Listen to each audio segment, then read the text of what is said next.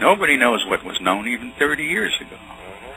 People die. When you die, you take it with. There's no way to leave it all behind. No matter how many books you write or students you've had, you can't leave it all behind. We each take an immense amount with us. That's why all these elders dying now, they just take worlds with them, each one of them.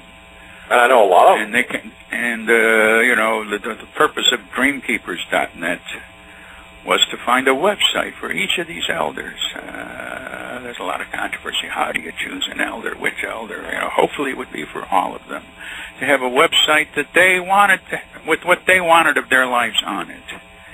If they were in jail for 20 years, maybe that won't be on there. It's not uh, like an Encyclopedia Britannica website.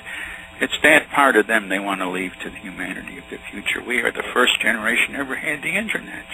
Yep. Ever heard of a website? Five years ago, you probably never even heard of a website. And here, each of us has a virtual museum of our lives. Yeah. It could be put on there, and that was the purpose, and it was especially for these elders who are being, naturally being elders, are dying. This last very year, Wallace Black, Elsie Loeb, uh, Black Crow, so many uh, elders died that uh, there are groups of people calling it the year of the elders dying. Uh, they're all in their 70s and their 80s. They're the last connection, at least their grandparents remember the old days.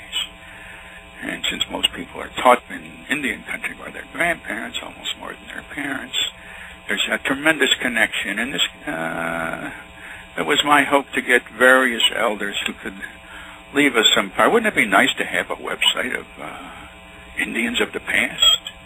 Famous Indians or even unknown Indians. Uh, it would be phenomenal. In the future, they will have it. And uh, I presume the internet is going to go on unless there's some atomic war or something. Even then, I suppose it survives. So it's an amazing technology. White man is the inventor, right? That's what the old Thomas Banyacya told me. He was the inventor. That's what white man did. He was supposed to come. He went away to the east, and he was supposed to come back to us and complete the circle.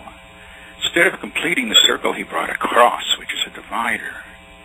And that's the way he looked at, at, at uh, Christianity coming across, imposing itself on his religion. Through the people. It doesn't mean that one religion is better than another, it doesn't mean that at all. Every religion is something that grows out of a people, through a people. But, uh, said if they came with a cross that was equal, had equal legs, like the Celtic cross, they wouldn't have caused the problems that they caused with a, with a, a cross with uh, that was out of balance. Well, it, it, it, the cross required that you abandon the old religion. Yeah. It uh, there's a great, as you know, go to Indian, Indian reservation. You've got the traditionals and you've got the Christians. There's a mixture. Uh, old Matthew King was brought up, a wonderful uh, traditional elder, was brought up in the Episcopal faith. He was his whole family had been Episcopal priests back to the 1880s because you ate better if you joined the church in those days. And uh, the every uh, uh, res has its little white churches everywhere. They're all over the place, and there- there is a certain division among people. So they've come to a balance. Matthew said that the white man was very smart. He came and he made some of us Christian, but not all of us. Let some of us be traditional and some of us be Christian. 'cause He knew we would fight each other from then on, and he was absolutely right. So that was that, and that is that. Frank Fools Crow, the great ceremonial high chief of uh, the Lakota, was a devout Catholic. Yep. And uh, So was Nick Black. you reconcile these things from a white point of view, from an outsider's point of view? You, you really don't. You just wonder at them. But uh, and yet these people are at the very center of the ceremonies. Yeah, how could John? I mean, John Red Hat. He was the one that the only time in recent history that the chiefs of all three federally recognized tribes got together for ceremony. He's asked to run ceremony, and you know he's uh, calls himself a Jew. You know, but he's also, of course, in Cherokee Way. Cherokee Way is different from Lakota Way. Um, when I asked John once to explain the difference between Lakota Way and Cherokee Way, he says, "Well, he says it's kind of like the difference between maybe." Um, a Catholic and a Free Will Baptist, you know, where where um, he said Lakota Way is almost becoming over uh, liturgical and, and with set ceremonies. He says, but but Cherokee he says in Cherokee way, you know, if you if you wanted to incorporate uh, all or part of another religion, that was your business, and that was acceptable. And uh, Yeah, I think a few generations ago it was much freer. It's become, uh, as I say, today the remaining traditionalists who still have their religion, the old religion, or try to have it, are uh, in a very fragile position.